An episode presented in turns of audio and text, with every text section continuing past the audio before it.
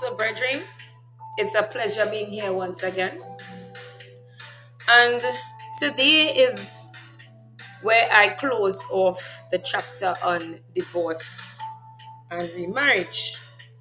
And since I'm closing, the segments today will be rather long. And I do hope for those who have missed my previous segments or might have not been able to complete listening to any of the segments on divorce and remarriage. And now I have summarized all of the segments that I have done, and I have also added a few situations and a few poems from my late pastor, Brother Wordsworth Newman Caesar, just to share with you, brethren.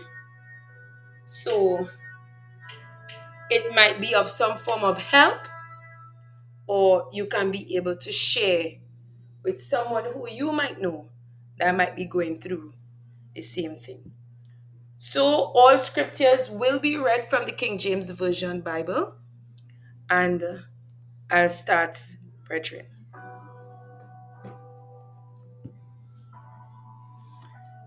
End time saints and brethren, we have come to the end of this controversial discourse.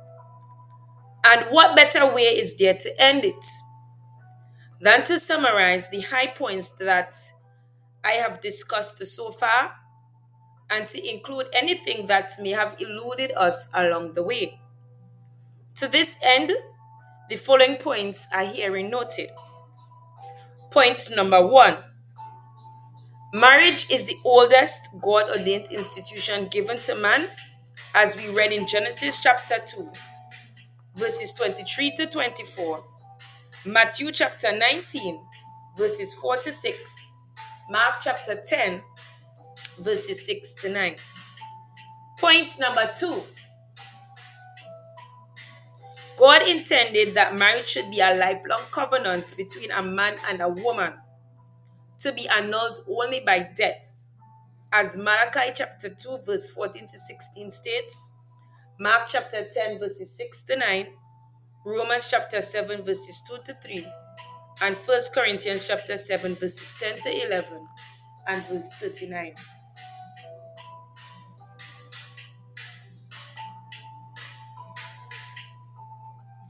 Point number three Marriage is a God witness covenant between a husband and a wife.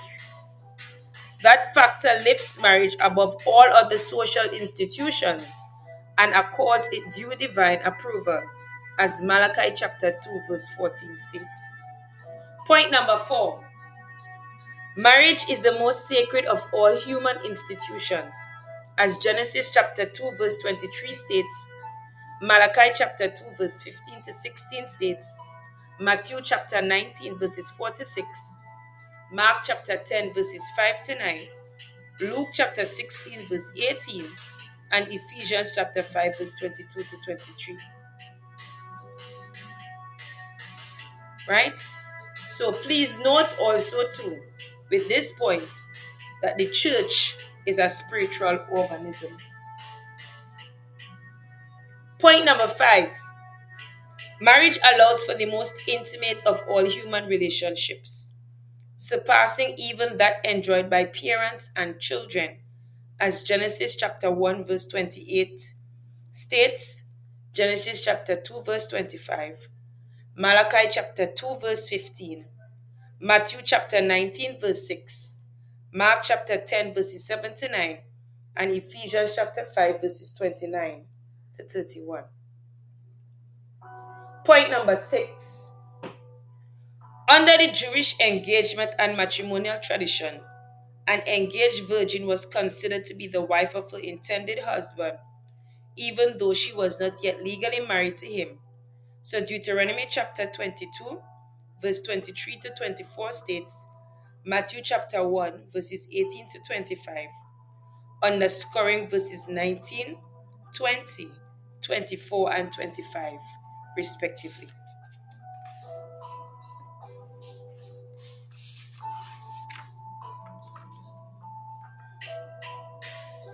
What obtained under the Jewish engagement and matrimonial system does not apply to our Western system of engagement at all.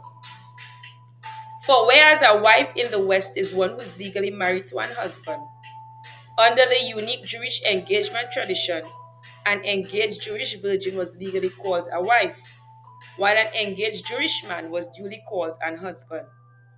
If in doubt, please consider Deuteronomy chapter 22, verses 23 to 24, then Matthew chapter 1, verses 18 to 20, and verse 24, respectively. Because of this unique difference between the Jewish and a Western matrimonial system, the church's doctrine on divorce and remarriage should be taken from Genesis chapter 2, verses 23 to 24, Malachi chapter 2, verses 14 to 16, Matthew chapter 19, verses 2 to 6, Mark chapter 10, verses 2 to 12, Luke chapter 16, verse 18, Romans chapter 7, verses 1 to 3, and 1 Corinthians chapter 7, verses 10 to 11, and verse 39, respectively. Instead of from Matthew chapter 5, verse 31 to 32, or Matthew chapter 19, verse 9, which deal with a peculiar Jewish custom that is alien to our Western matrimonial tradition. Fornication. That is heterosexual intercourse before marriage is the only God approved ground that Jesus allows for divorce and remarriage under the Jewish matrimonial system. Read Matthew chapter 5, verses 32, Matthew chapter 19, verse 9 in the Old King James Version. And this amendment was specifically written to ensure that every prospective Jewish wife kept herself pure until her wedding night. For the accepted proof of her chastity was the maintenance of her virginity until her wedding day. Therefore, in an effort to ensure the maintenance of this holy standard, Jesus allowed a husband to divorce his prospective bride if she defiled herself before her wedding day. Hence, the reason for the except for fornication in Matthew chapter 5, verse 32, and Matthew chapter 19, verse 9. Moreover, to avoid ambiguity, Jesus used porneia, P O R N E I A, for fornication, and moikia for adultery in both texts, M O I K E I A. For a more detailed analysis of this issue, I had done a segment called Fornication. Persons can re listen, or if you're now tuning in for the first time, you can head to my segments to listen to it. The liberal amendment to the original marital statute of Genesis chapter 2, verse 23 to 24, fell into the category of laws which were not good, as Ezekiel chapter 20, verse 25 states. And this liberal Deuteronomy chapter 24, verses 1 to 3 amendments did assist in the disintegration of the Jewish nation. Therefore, Jesus, the true lawgiver, repealed it, as can be gleaned by reading Mark chapter 10, verses 2 to 12, Luke chapter 16, verse 18, or even 1 Corinthians chapter 7, verses 10 to 11, and verse 39, for that matter. Now, point chapter 10. So, I'm really sorry, brethren, right? From where I had said what obtained the Jewish engagement, that was point number 7 fornication. That was points number eight. And number nine was the liberal amendment. That was point number nine. So I'm going on point number 10 now, brethren. I do apologize for that. Jesus was firm on the fact that divorce and remarriage after one was legally married was neither approved by God nor endorsed by him. This fact can be verified by reading Matthew chapter 19, verses 4 to 6, Mark chapter 10, verses 2 to 12, Luke chapter 16, verse 18, Romans chapter 7, verse 1 to 3, 1 Corinthians chapter 7, verse 10 to 11, and 1 Corinthians chapter 7, verse 39. Point number 11. The Apostle Paul the God ordained teacher of an apostle to the Gentiles, as Romans chapter 11, verse 13, Ephesians chapter 3, verse 7, 1 Timothy chapter 2, verse 7, or 2 Timothy chapter 1, verse 11, supported Jesus' stand of no divorce or remarriage after one was legally married. You can doubt this fact until you read 1 Corinthians chapter 7 verse 10 to 11 which clarify this issue for all who would receive the following. And in 1 Corinthians chapter 10 verse 11 the verse goes like this. And unto the married I command, yet not I, but the Lord.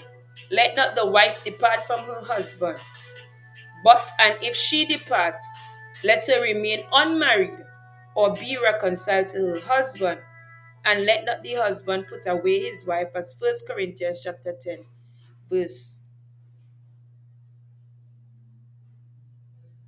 as 1 Corinthians chapter 7, verses 10 to 11 states. So I'm still on point 11. So the scripture says the apostle is what Jesus commanded. Because of this fact, we know that the except for fornication clause in Matthew chapter 5, verse 31 to 32, and Matthew chapter 19, verses 7 to 9, must refer to premarital unfaithfulness by an engaged virgin. This has been thoroughly dealt with in my previous segments. Therefore, I need not belabor the points here. So, if persons want to go back to listen on those um, segments that I did, you're going to head to fornication is the only God approved Christ endorsed ground for divorce and remarriage in the Jewish tradition. And you'll also turn to the unique difference between the Jewish matrimonial tradition and our Western engagement and matrimonial institution. Right? So, because I had done those segments prior, I need not belabor the point here, except to cite two Bible passages that confirm this fact, which is Deuteronomy chapter 22, from verses 23 to 24, and Matthew chapter 1, verses 18 to 24. Please note, brethren, that although the two virgins in both passages were only engaged and could not, under Jewish law, legally engage in sexual intercourse until they were actually married, as Matthew chapter 1, verses 18 and verse 25 states, they were nevertheless called the wife of their engaged husbands. So that's Deuteronomy chapter 22, verse 24, and Matthew chapter 19, verses 20 and 24. Similarly, the two engaged men in both references were called husbands, although they were not yet married, as Deuteronomy chapter 22, verse 23, and Matthew chapter 1, verse 19 states.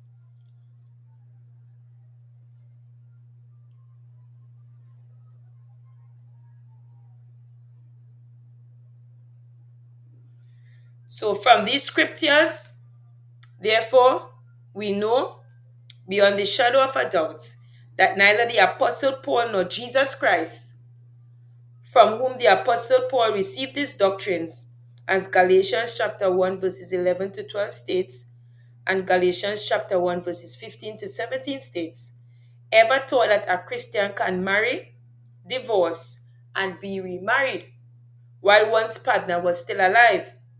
Read Mark chapter 10, verse 2 to 12, Luke chapter 16, verse 18, Romans chapter 7, verse 1 to 3, and 1 Corinthians chapter 7, verse 10 to 11. Then, if you still have any doubt about that fact, read 1 Corinthians chapter 7, verse 39 to 40, and realize that the liberals are totally wrong when they claim that both Jesus and Paul supported their modern divorce and remarriage stance.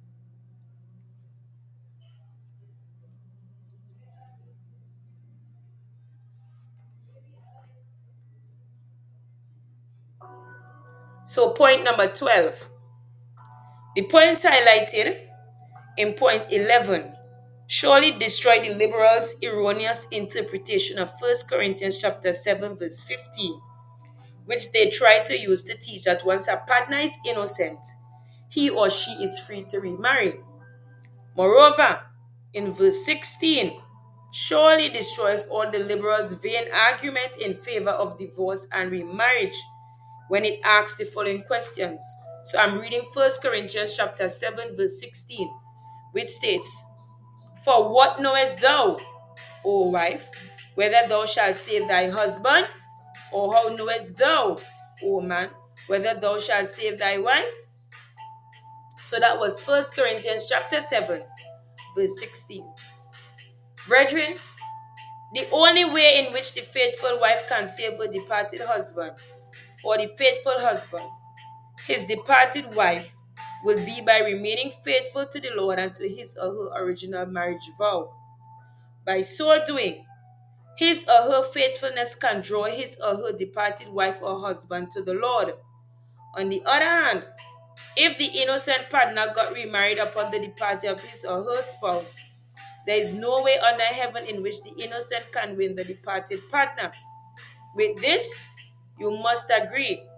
And to prove that remarriage after the departure of one's marriage partner was not a Christian option, before Paul ended this marital discourse of 1 Corinthians chapter 7, God inspired him to end it with the following conclusion. So I'll be reading 1 Corinthians chapter 7, verse 39, which states, The wife is bound by the law as long as her husband liveth. But if her husband be dead, she is at liberty to be married to whom she will, only in the Lord. So that was 1 Corinthians chapter 7, verse 39. This said the New Testament ordinance was communicated to the Roman church in almost those identical words. In fact, it was even given a more thorough treatment there, as can be seen by the following quotes in Romans chapter 7, verses 2 to 3, which states, For the woman which had a husband is bound by the law to her husband so long as he liveth. But if the husband be dead, she is loosed from the law, so the matrimonial law meaning of her husband. So then, if while her husband liveth she be married to another man, she shall be called an adulteress. But if her husband be dead, she is free from that law, meaning the matrimonial law, so that she is no adulteress, though she be married to another man. So that was Romans chapter 7, verses 2 to 3. So the scriptures is what God communicated to the apostle Paul. And that is what the God ordained apostle to and teacher of the Gentiles, meaning Romans chapter 11, verse 13, 1 Timothy chapter 2, verse 7, 2 Timothy chapter 1, verse 11, commanded Bishop Timothy to pass on to faithful men, not liberal men, to teach the church of Jesus Christ. That's in 2 Timothy chapter 2 verse 2. And that is what all faithful and well instructed servants of God will teach today. May God help us today to obey his way always. Point number 13. Experience alone will teach us that unforgiveness and unrestrained lust are the mother and father of this present divorce and remarriage debacle that is plaguing the church of Jesus Christ today. Read Deuteronomy chapter 24, verses 1 to 2, Matthew chapter 19, verses 78, Mark chapter 10, verses 4 to 6. Right? And I had done a segment on that same topic. So, what persons will actually look for is the segment on unforgiveness and unrestrained lust are the chief reasons for this divorce and remarriage mess. So, point number 14 God calls divorce treachery and states categorically that he hates putting away, meaning divorce. Read Malachi chapter 2, verse 14, verse 15, and verse 16. Mr. Divorce and Remarriage Advocate on whose side are you? That is my question. Please remember that friendship with the world means enmity with God. So, point number 15 the chief reason why Moses amended the original matrimonial statute given to us by God in Genesis chapter 2, verse 23 to 24 was because of the hardness of the hearts of the unforgiving Jewish husbands who pressured him into doing so.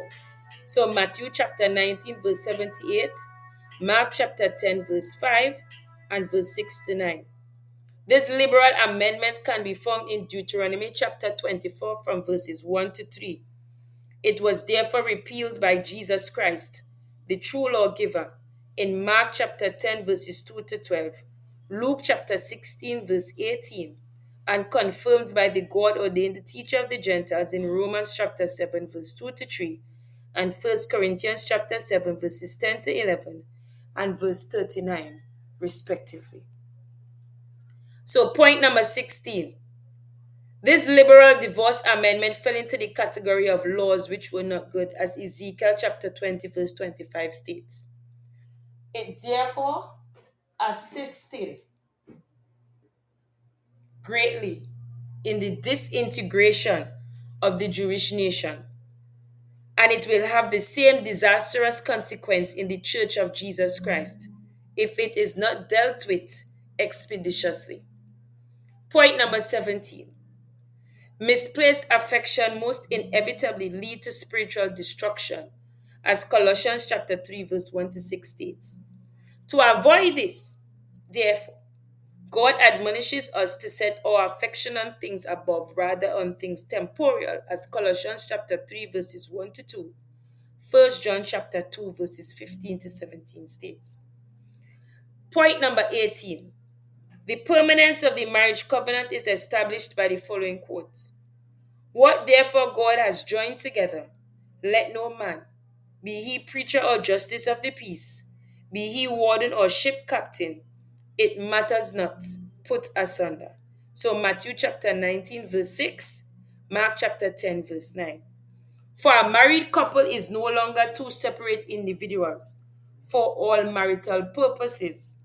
Instead, they have become one flesh. So that's Genesis chapter 2, verse 24, Malachi chapter 2, verse 15, Matthew chapter 19, verse 5, Mark chapter 10, verse 8, and Ephesians chapter 5, verse 31. Until the death of one partner. What a divine mystery. So, point number 19, brethren. The marital principle that God our Creator ordained and set in train for the godly peaceful, and pleasurable occupation of planet Earth is clearly established for all mankind in Genesis chapter 2, verses 23 to 24. This is God's matrimonial law for all of humanity, as long as the process of procreation shall last. Moreover, the purpose for which this divine marital ordinance was ordained is unambiguously stated in the last book of the First or Old Testament. The following quotes, brethren and online listeners, unmistakably highlights in Malachi chapter 2, verse 15, which states, And did not he make, meaning them, one? And wherefore one? Or for what purpose did he make them one? To this question, God Himself provides us with the answer. And the answer is in Malachi chapter 2, verse 15 that He might seek a godly seed. After having given us the reason for having ordained this divine marital statute, He immediately gave us the following admonition to prevent the disintegration and inevitable destruction of Earth's civilization. So, Malachi chapter 2, verse 15 to 16 states, Therefore, take heed to your spirits, and let none deal treacherously against the wife of his youth. For the Lord, the God of Israel, said that he hates putting away, meaning divorce. So that's Malachi chapter 2, verses 15 to 16. And why does God hate putting away, meaning divorce? He hates it because it leads inevitably to moral degeneration and violence, as can be seen by the following quote in Malachi chapter 2, verse 16, which states, For one covereth violence with his garment, saith the Lord of hosts. Therefore take heed to your spirits that you deal not treacherously. So that's Malachi chapter 2, verse 16. So the scriptures is absolutely clear. So that point, point 19 is absolutely clear. God gave us the marriage statute for the godly and orderly occupation of planet Earth. This being so, my dear brethren, it is obvious to me that divorce then is a treacherous violation of this God ordained statute even a violation that leads to violence and the eventual disintegration of every civilization. The Pharisees of Jesus' day tried to obtain his approval for the upholding of an unholy amendment, which Moses, under pressure, allowed the rebellious Israelites. So that's Deuteronomy chapter 24, verses 1 to 3. This unholy amendment, brethren, is quoted below for your convenience. So I'll be reading from Deuteronomy chapter 24, verses 1 to 4, which states When a man had taken a wife and married her, and it come to pass that she find no favor in his eyes, because he had found some uncleanness in her, then let him write her a bill of divorcement and give it in her hand and send her out of his house. And when she is departed out of his house, she may go and be another man's wife. And if the latter husband hate her, and write her a bill of divorcement, and giveth it in her hand, and sendeth her out of his house, or if the latter husband died, which took her to be his wife, her former husband, which sent her away, may not take her again to be his wife after that she is defiled, for that is abomination before the Lord. And thou shalt not cause the land to sin, which the Lord thy God giveth thee for an inheritance. So that's Deuteronomy chapter 24, verses 1 to 4.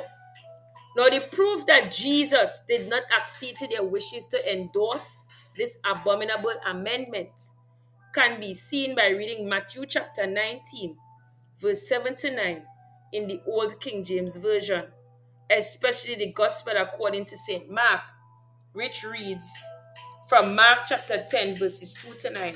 So I'll start from verse 2 and finish at verse 9, which states And the Pharisees came to him and asked him, Is it lawful for a man to put away his wife? Tempting him. And he answered and said unto them, What did Moses command you? And they said, Moses suffered, allowed us to write a bill of divorcement and to put her away.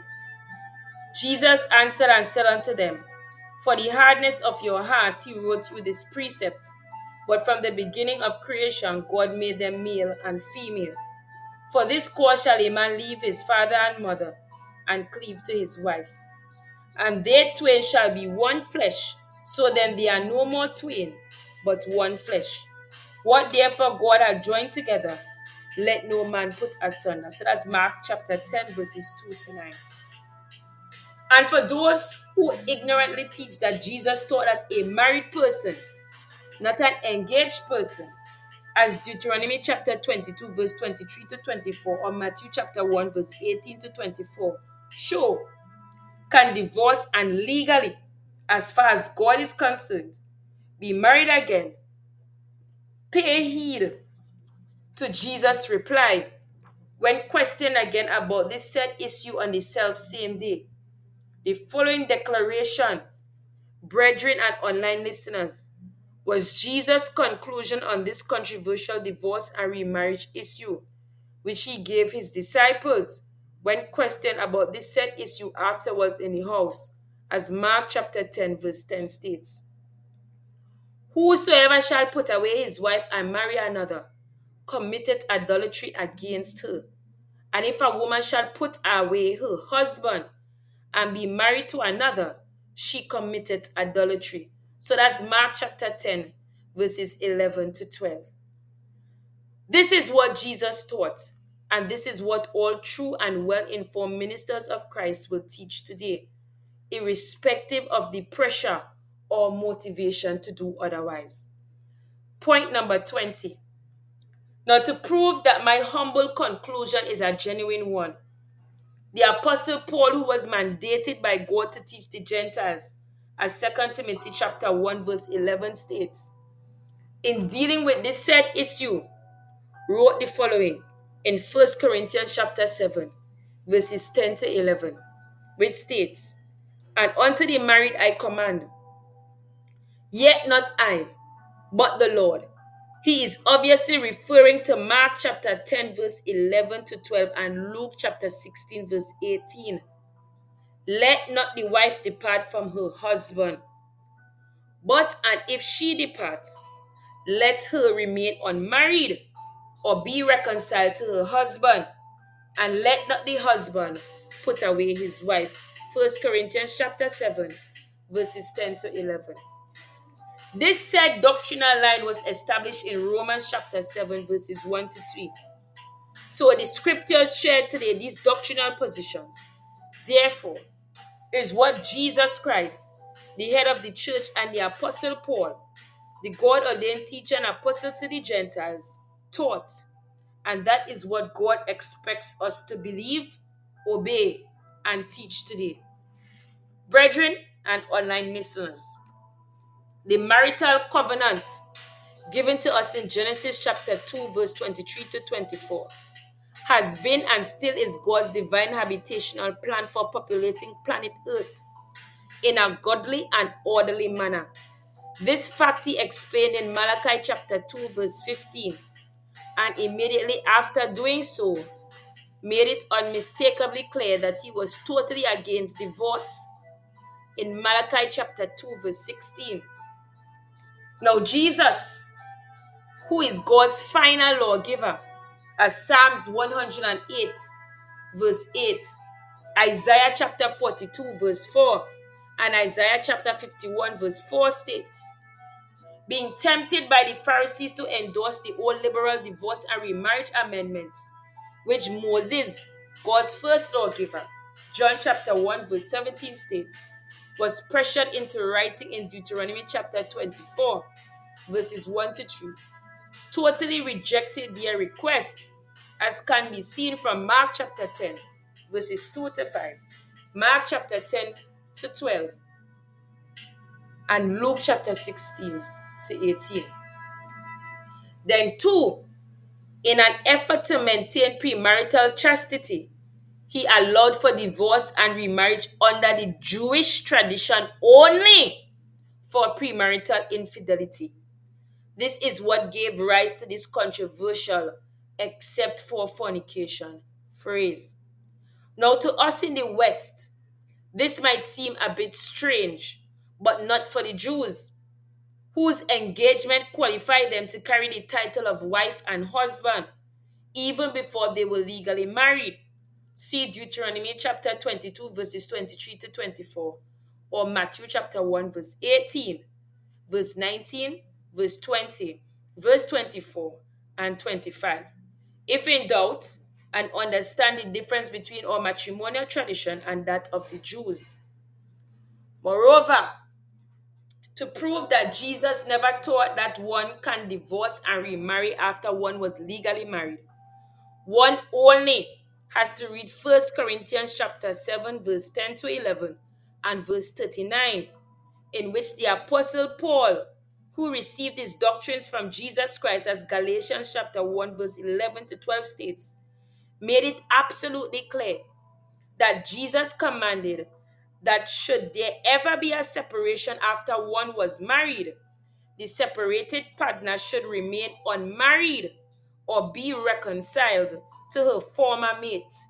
Read 1 Corinthians chapter 7, verses 10 to 11, then verse 39. Brethren, because of this Christ given, Paul delivered commandment. We know that neither Jesus Christ nor the Apostle Paul, the God ordained apostle too, and teacher of the Gentiles, supported divorce and remarriage while one's married partner was still alive. Read for yourselves, brethren. Romans chapter 7, verse 1 to 3, and 1 Corinthians chapter 7, verse 10 to 11, verse 39. My dear brethren and online listeners, before I close, I feel constrained to digress a bit to deal with a very pertinent issue, one that has to do with the impact with the new versions of the Bible are having on encouraging gross immorality in the church of Jesus Christ today, thereby fulfilling that second Thessalonians chapter 2 verse 3 prophecy of the last day falling away. Please pause and pray before you read the following. Now, I had done a segment prior, which um, the topic is True Christian Unity is three dimensional or else is unscriptural, in which I dealt with the new versions of the Bibles. I indicated then that the majority of the new versions were, in most instances, nothing more than modern man made perversions. At this time, I am even more convinced that this is so. And if you don't believe me, just conduct the following research for yourselves.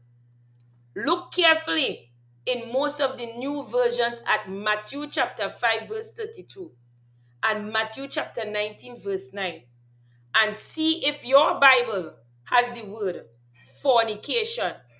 You would hardly find it there. Instead, you would find unchastity, unfaithfulness, lewd conduct is a separate case, or some word or phrase that connotes sexual immorality generally. The word fornication has been eliminated totally and for good reasons, as you will soon discover. Well, broadly speaking, there is a linkage between fornication and sexual immorality. For the term sexual immorality covers all aspects of illicit sexual activity. However, we all know that there is a marked difference between homosexuality and bestiality. Moreover, an incestuous act though falling under the broad category of sexual immorality, is not necessarily an adulterous act. Likewise, an adulterer is not necessarily a fornicator.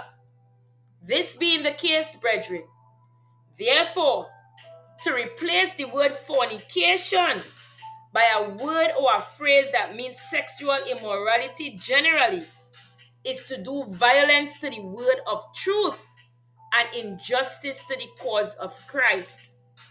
Therefore, when in your much loved and reverent modern versions, the word fornication, which defines unlawful sexual intercourse between an unmarried male and female, or sexual intercourse between one single person and a married person, is removed and replaced by all these general sexual terminologies. The translators have successfully destroyed the true meaning of Jesus' teaching in Matthew chapter 5, verse 32 and Matthew chapter 19, verse 9, and have eventually opened the door for the liberals to falsely teach that Jesus allowed for divorce and remarriage for sexual immorality generally, when he never had such a ridiculous idea at all. By their modern versions, therefore, they have effectively made void Jesus' teaching by doing away with the word fornication in Matthew chapter 5, verse 32 and Matthew chapter 19, verse 9, respectively. These modern versions, therefore, were specifically designed to give among other things, textual support to this divorce and remarriage and other modern heresies. Brethren, that is why the campaign against the old King James Version Bible is so unrelenting. But woe be unto those so called scholars that lead God's people astray by deliberately replacing the word fornication in Matthew chapter 5, verse 32 and Matthew chapter 19, verse 9 by words or phrases which suggest idolatry or some other form of lewdness. People of God, wake up. Be absolutely careful with those new versions and hold on to your King, old King James Version Bible. For even if some believe that this is not 100% perfect, in it, all the original doctrines of the church are preserved. With it, you will be able to weather all heretical storms. Yes, with your old King James Version Bible, you would be able to contend earnestly for the faith which was once delivered to the saints in 2 Timothy chapter 2 verse 2, Jude chapter 1 verse 3. Having dealt with the negative impact with the majority of new versions are having on the original doctrines of the church, we cannot return to our original theme of summarizing the relevant high points of this discourse. Point number 21. Now, neither Jesus or Lord nor the beloved Apostle Paul ever taught such a ridiculous thing that one can marry a second wife or husband while one's first married partner was still alive. Never! This fact can be seen by reading Mark chapter 10, verse 11 to 12, Luke chapter 16, verse 18, Romans chapter 7, verse 1 to 3, 1 Corinthians chapter 7, verse 10 to 11, and 1 Corinthians chapter 7, verse 39. And at any time, dear pastors, as a son to a father and as a daughter to a mother, please consider what you all are saying, for you all will be held accountable for every soul that you lead astray. Therefore, you should seek to be a marriage problem solver instead of being a divorce and remarriage facilitator. Christian friends, my Christian brethren, and all of my Christian online listeners, and even those who are not Christians and are listening. Before I end and close this divorce and remarriage discourse, I kindly enlist your wholehearted support to pray daily that the true church of Jesus Christ will muster the courage to do something about this divorce and remarriage curse. End time saints and brethren, look again at Malachi chapter 2, verse 12 to 13, and observe that God promised to cut off the man, be he master or scholar, that divorces and remarries out of the tabernacles of Jacob, meaning Israel. In addition, he said that he would also cut off him that offered an offering into the Lord. Now, the question I am asking you, why is that? Why is that? And the answer is so that he might discourage divorce and remarriage.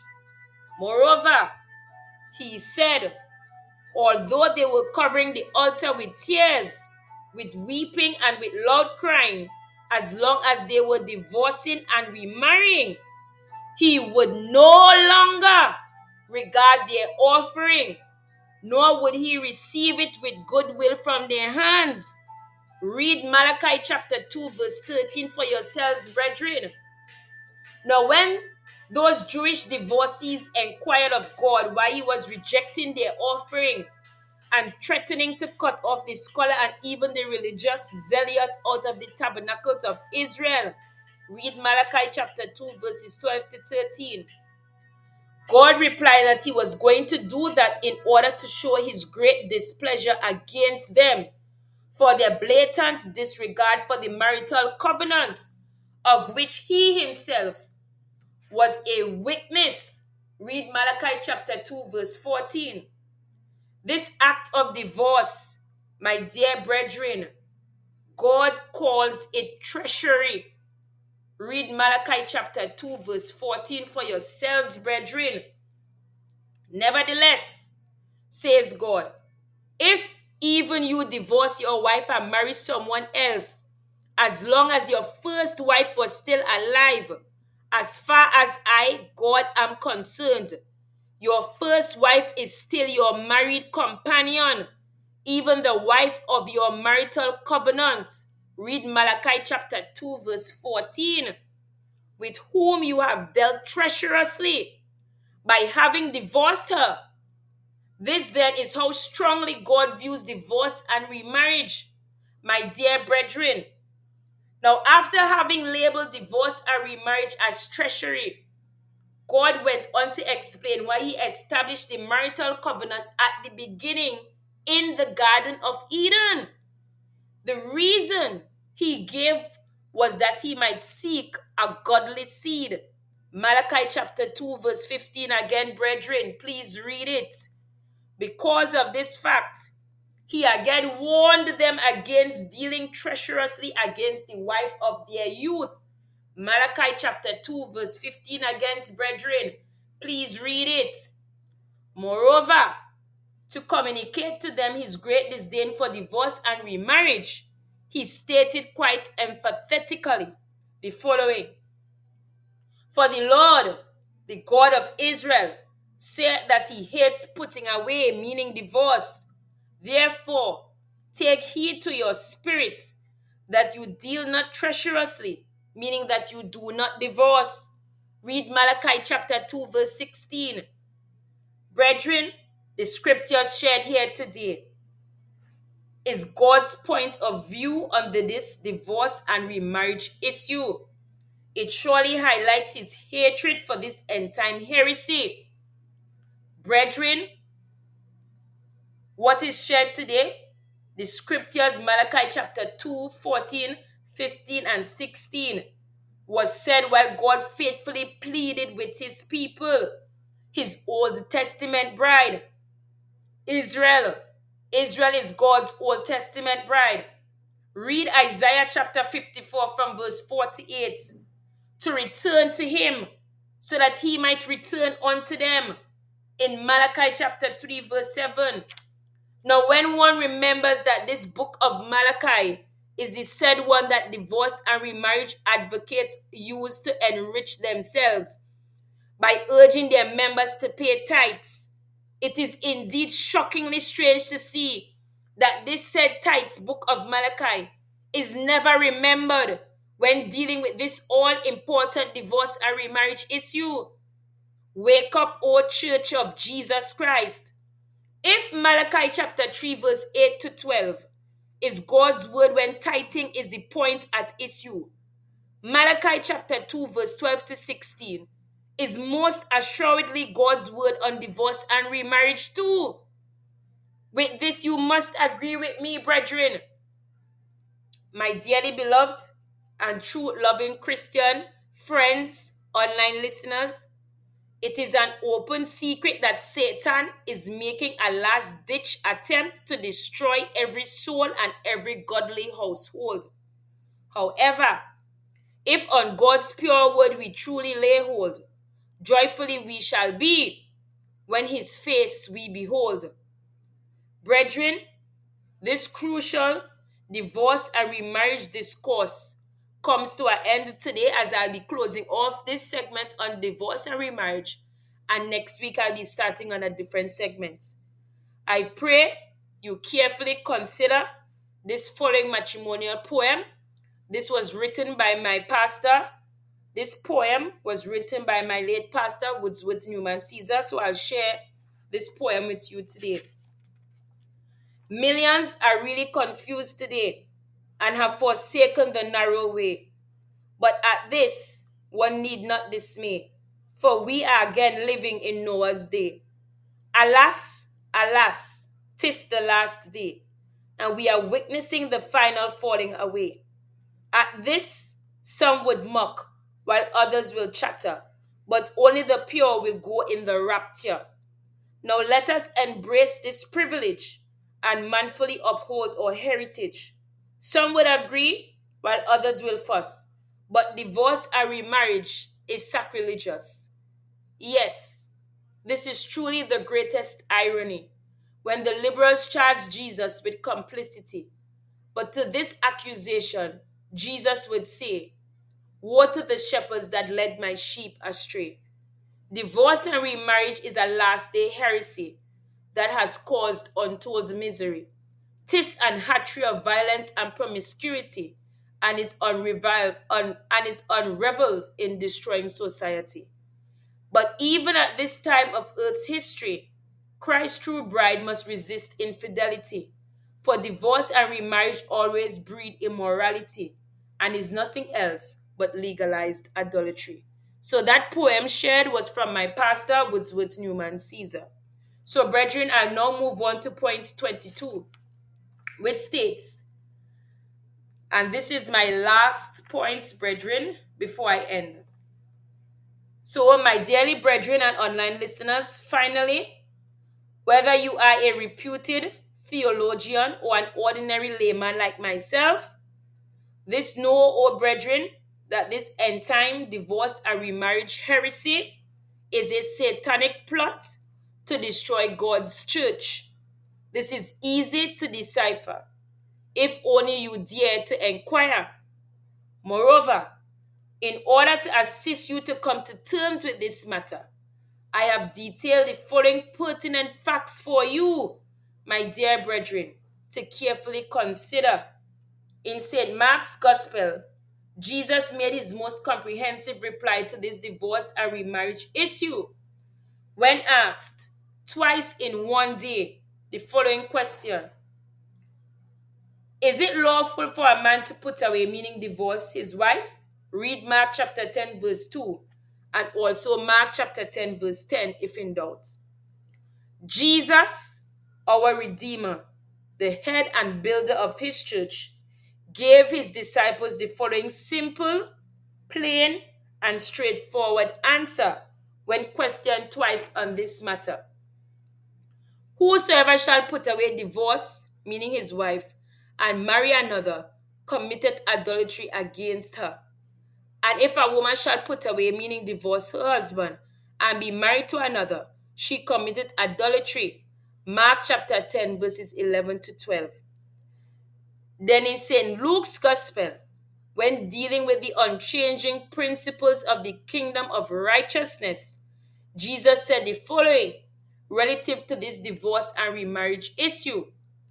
It is easier for heaven and earth to pass than one tittle of the law to fail. Whosoever put it away, meaning divorces his wife, and marrieth another, committed adultery. And whosoever marrieth her that is put away, meaning divorced from her husband, committed adultery. So that's Luke chapter 16, verses 17 to 18. Brethren, against the backdrop of Jesus' total rejection of divorce and remarriage, as is clearly indicated by his pronouncement in both St. Mark and St. Luke's Gospel, consider what our new versions of the Bible states and what our liberal theologians falsely claim that Jesus said in St. Matthew's Gospel.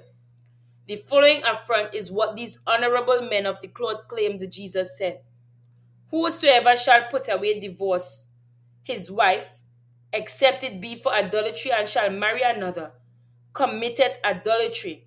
And whosoever marrieth her which is put away, meaning divorce, commits adultery. Matthew chapter 5, verse 32 Matthew chapter 19, verse 9. I just paraphrase what our modern theologians believe and teach. Now, my brethren, in the name of sincerity and truth, when the Matthew texts are read alongside that of St. Mark and St. Luke's, isn't it plain to see that St. Matthew's text, as interpreted, represent an outright contradiction instead of an exception? Of course they do. Is Jesus the author of confusion? Jesus is never the author of confusion. Therefore, brethren, and online listeners, it must be obvious that the new versions were surely created in order, among other things, to facilitate this end time divorce and remarriage perversion. With this, you must agree. Moreover, my brethren, to prove that Jesus Christ never supported postmarital divorce and remarriage, as the liberals claim. He did, as the liberals claim he did. One only has to read carefully what the Holy Ghost, who came to guide us in all truth, inspired the Apostle Paul, the God approved apostle, to teacher uh, to and teacher of the Gentiles. Read Romans chapter 11, verse 13, 1 Timothy chapter 2, verse 7 on your own time. So, the following is self explanatory and is surely supportive of my humble conclusion. And unto the married I command, yet not I, but the Lord. Let not the wife depart from her husband. But, and if she departs, let her remain unmarried or be reconciled to her husband.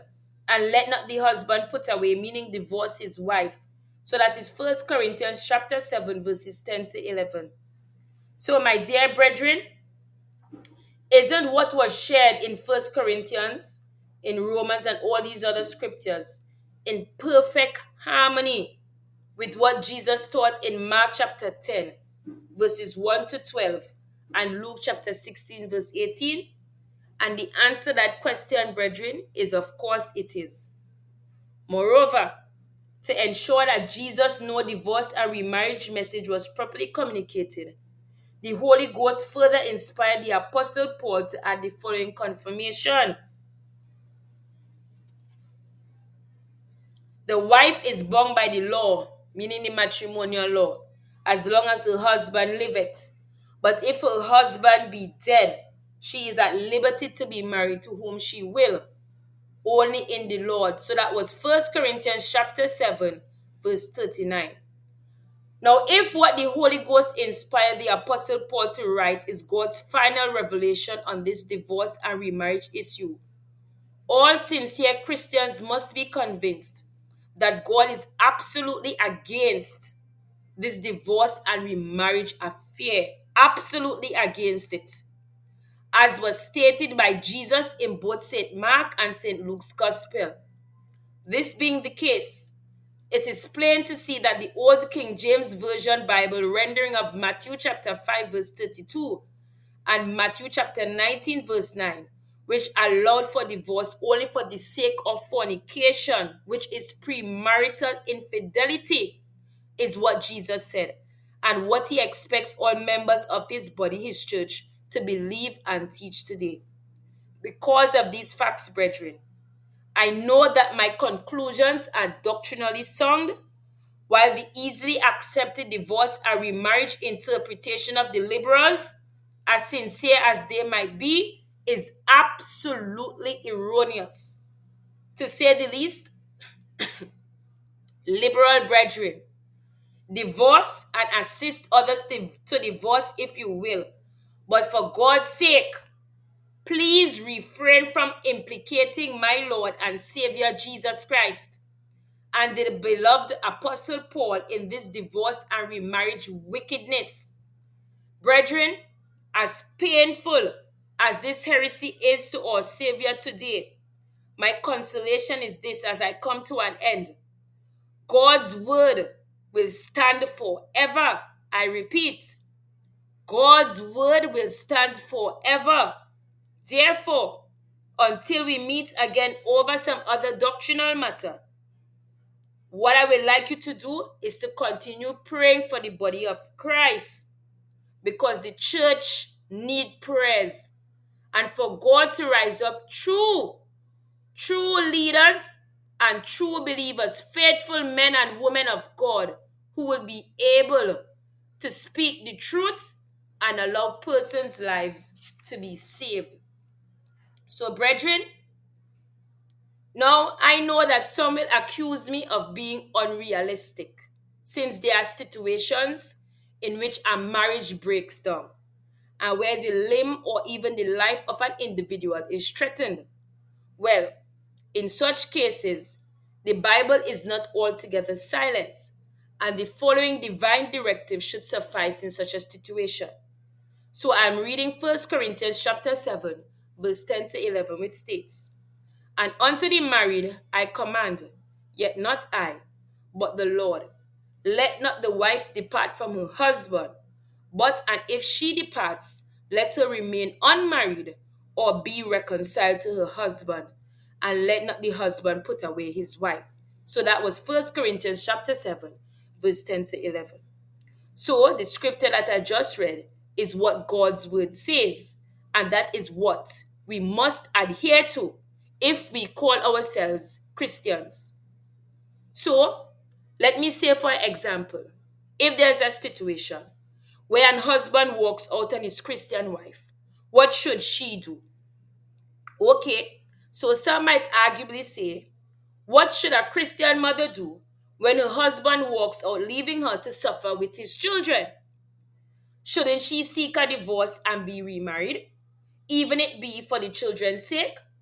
She can do so only if she does not believe what is written in Romans chapter 7, verse 1 to 3, or 1 Corinthians chapter 7, verse 10 to 11, verse 39, or Mark chapter 10, verse 2 to 12, or Luke chapter 16, verse 18.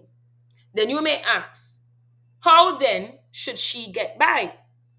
What must she do then? The answer follows. She should take her plight to her local assembly. So if she's attending church, she take her plight to the church, which should gladly support her until she finds gainful employment to take care of herself and her children. Yes, brethren, if we would but practice the love which we loudly preach, this situation that I just mentioned there, that suffering would surely decrease. Okay, in addition to the aforementioned measure, the local assembly should engage in serious intercessory prayer with fasting and petition our Heavenly Father to have the marriage restored or resolved in such a way that would not compromise the church's image in the community and the wider world. Okay, so I'll give another example. So let us say where an unsaved couple got married, then divorced. Then one partner got saved. Is such an individual free to marry? All right. So this question becomes relevant when we learn that some are arguing that if a married man or woman was unsaved, got divorced, then got saved, that that one is now free to marry since he or she is now a new creature. This line of reasoning could only stand if marriage did not predate Christianity.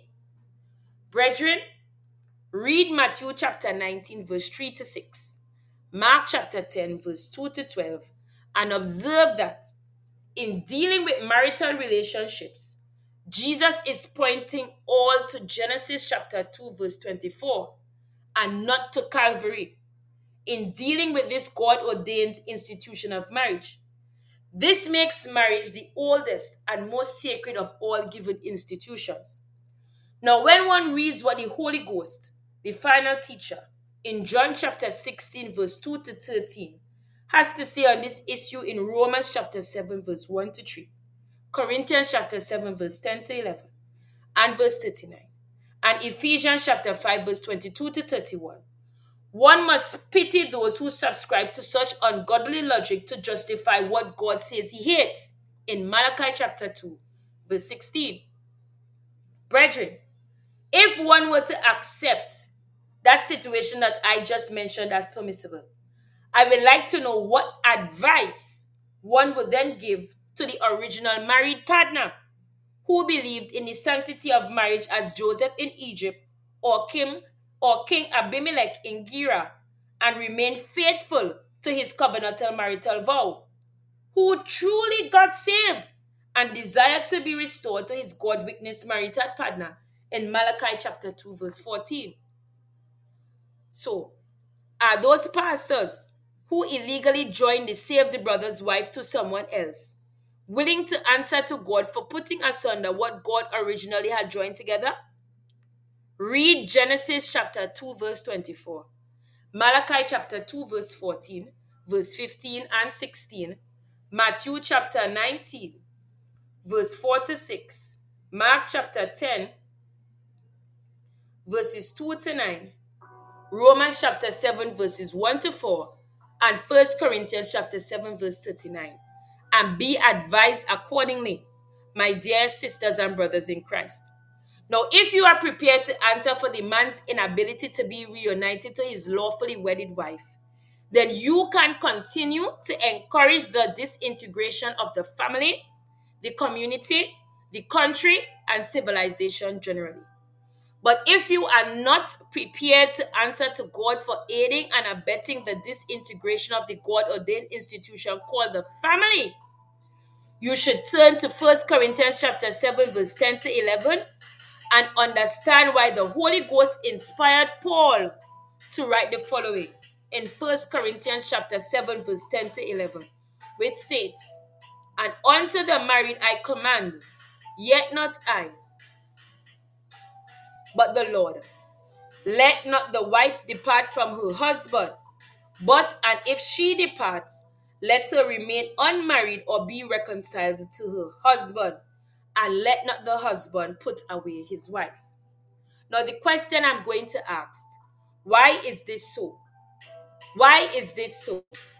This is so because of the following God given reason. The wife is bound by the law as long as her husband liveth. But if he be dead, she is at liberty to be married to whom she will. Only in 1 Corinthians chapter 7, verse 39. So let these answers be your guide, if in God's truth you sincerely wish to abide. Dear brethren, this First Corinthians chapter 7 verse 10 to 11 command was specifically given to the church to prevent the confusion that must arise. Should we adopt the heretical stance of marriage, divorce, and remarriage? I repeat,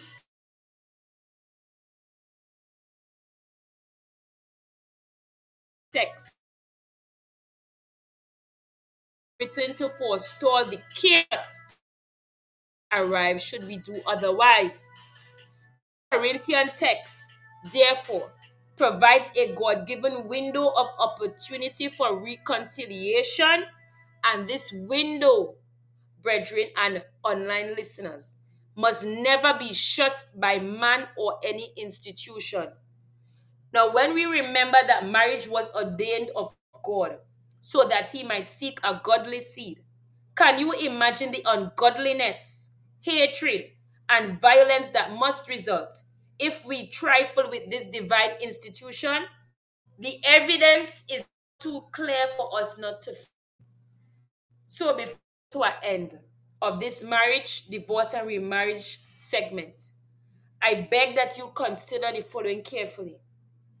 It is common knowledge that every person who wishes to join the army, the navy, or the police force the teaching fraternity or the scout movement for that matter, does so with the full understanding that he or she must be prepared to submit to the respective rules of that entity.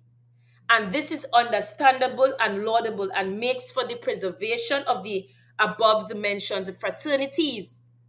Without this safeguard, therefore, the uniqueness of the respective above mentioned fraternities would have long been compromised.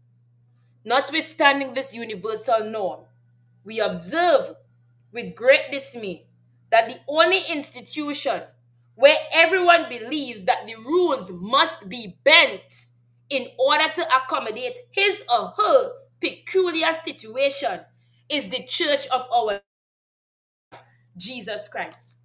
Now, I am asking the question, brethren, why is this so? Why is this so? Now, my answer to that question is this. That is so because the fear of the Lord has departed, and everyone seems to be doing their own thing. Now, that is a pity, and that is a tragedy. And may God help us before time changes to eternity. Now, I am going to give another example. So, where one claims that he or she was tricked into marriage. Now, this scenario surely has two sides to it. If you had no dealing with a person who used some evil power to seduce you contrary to your will, then the Church of Jesus Christ has the power to deal with such situations. For once our obedience is complete, we can avenge all such disobedience. Second Corinthians chapter 10 verse 16. If, however, you were flirting around with an individual and got maritally involved, only to find out later on that what you perceived to be gold was really brass. In such a situation, you would have to ask for grace to run that marital race. In addition, you should consider Jacob, who, after having worked for seven years for Rachel, woke up after the first night of his honeymoon and found that Leah was given to him instead. Undoubtedly, one would argue that that was enough grounds for a divorce, but not so with God. His man, Jacob, had to submit to the marital tradition of that country at that day. Then one would ask, how does God view such a situation? The following should be of help to you, my dear brethren and online listeners. Although he was tricked into that situation, God not only blessed that union, but used it to produce the two priestly tribes of Israel. Please remember this. If you have been a trickster and you got tricked, be reasonable, console yourself, and be prepared to eat the fruit of trickery whose seeds you must have sown. Remember this. While God forgave David, the sword did not depart from his house. Then, too, consider the Apostle Paul, who, notwithstanding the fact that he was forgiven and made an apostle, had to face some music for his past life. This fact can be verified by reading what the Lord told Ananias, whom he sent to look for Paul, who was just converted to Christianity. Ananias protested on the grounds that Paul had an evil past of persecuting the saints at Jerusalem. So, to the above protest, therefore, the Lord accordingly responded, Go thy way, for he is a chosen vessel unto me to bear my name before the Gentiles and kings and the children of Israel. For I will show him how great things he must suffer for my name's sake. Read Acts chapter 9, verse 15 to 16. Brethren and online listeners, I trust that what I'm sharing today will continue to be a source of help to you as we continue to grapple with this difficult divorce and remarriage issue. So I'm going to share another example, brethren. Let us see.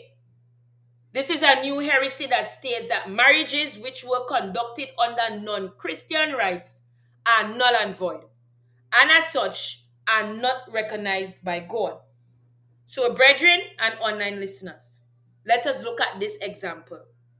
So, this example deals with the diabolical notion that states if one got married outside of Christian rites, that is to say, as an Hindu, Muslim, Buddhist, or some other non Christian religion, that former marriage would not have been recognized by God.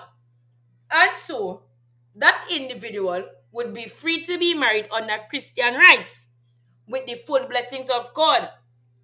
Brethren and online listeners, Nothing could be further from the truth than what was just shared. Full gospel, heretical position that contradicts the God stated position that monogamous marriage is honorable in all, and the bed undefiled. But whoremongers and adulterers God will judge. Read Hebrews chapter 13, verse 4 for yourselves, brethren. You see, this example and this heresy is an effective satanic tool to break up homes of duly married couples, while it also allows so called men of the cloth to enrich themselves by remarrying previously well to do married couples and make them members of their congregation. Now, what a tragedy. Brethren, to prove that monogamous marriage, that is one man and one woman marriage, is honorable in all, irrespective of the religious rites under which such marriages were conducted. Let us together study the life of Abraham, the father of faith, even our, our father, Galatians chapter 3, verse 7 to 8 and verse 29, to see under which rites he was married and to see how God viewed him Accordingly, let us turn to Joshua chapter 24 from verse 1 to 2 and observe the following. So I'll be reading Joshua 24, verse 1 to 2, which states And Joshua gathered all the tribes of Israel to Shechem and called for the elders of Israel and for their heads and for their judges and for their officers. And they presented themselves before God. And Joshua said unto all the people, Thus saith the Lord God of Israel Your fathers dealt on the other side of the flood in old time, even Terah, the father of Abraham, the father of Nahor, and they served other gods. That is Joshua chapter 24, verse 1 to 2. So it is absolutely clear. The God of Israel has informed us that Abraham's father was an idolater. Joshua 24, verse 2. What the above Joshua verses imply is that Abraham was married under heathenic rites. With this, you must agree. But this is not all that we can learn from Abraham's marital union. For not only was Abraham married under heathenic rites, Abraham's marriage was an incestuous one, as can be seen by the following. And yet, indeed, she is my sister. She is the daughter of my father, but not the daughter of my mother she became my wife. Genesis chapter 20, verse 12. Now, this is not written to prove that God approves of incest. Don't get me wrong, brethren, and do not interpret me falsely, please. For he does not approve of it. This fact has been made clear in Leviticus chapter 18, verse 9. Accordingly, the nakedness of thy sister, the daughter of thy father, or daughter of thy mother, whether she be born at home or born abroad, even their nakedness thou shalt not uncover. Read in Leviticus chapter 18, verse 9 for yourselves, brethren. Nevertheless, what is clear from sharing today, though, is this God called Abraham while he was already married under heathenic rites and even incestuously. And although he was going to change that lifestyle in Abraham's descendants, as Leviticus chapter 18, verse 1 to 30 indicates, since marriage the first God ordained institution given to man was honorable in all. The God of Abraham not only blessed Abraham's marriage, but afflicted Pharaoh and his people who intended to interfere with Abraham's wife, as the following verses show. And it came to pass that when Abram was come into Egypt, the Egyptians beheld the woman that she was very fair. The prince also of Pharaoh saw her and commended her before Pharaoh. And the woman was taken into Pharaoh's house. And the Lord plagued Pharaoh and his house with great plagues because of Sarai, Abra- Abram's wife. And Pharaoh called Abram and said, What is this that thou hast done to me? Why didst thou not tell me that she was thy wife? Why sayest thou, She is my sister? So I might have taken her to me to wife. Now therefore, behold thy wife, take her and go thy way. Read Genesis chapter 12, verse 14 to 15, and verse 17, 19 on your own time. So, the scriptures above that I just shared took place in Egypt, but the following took place in Gerar when Abimelech was the king. Notice, if you will, that although Abraham told them that Sarah was only his sister, thus exposing his wife to the king, God's approval of Abraham's heathenic marriage was highlighted by the fact that God shut up the wombs of the people of Gerar for Abraham's wife's sake, while Abimelech was restrained by God interfering with her. Genesis 20, verse 1 to 13.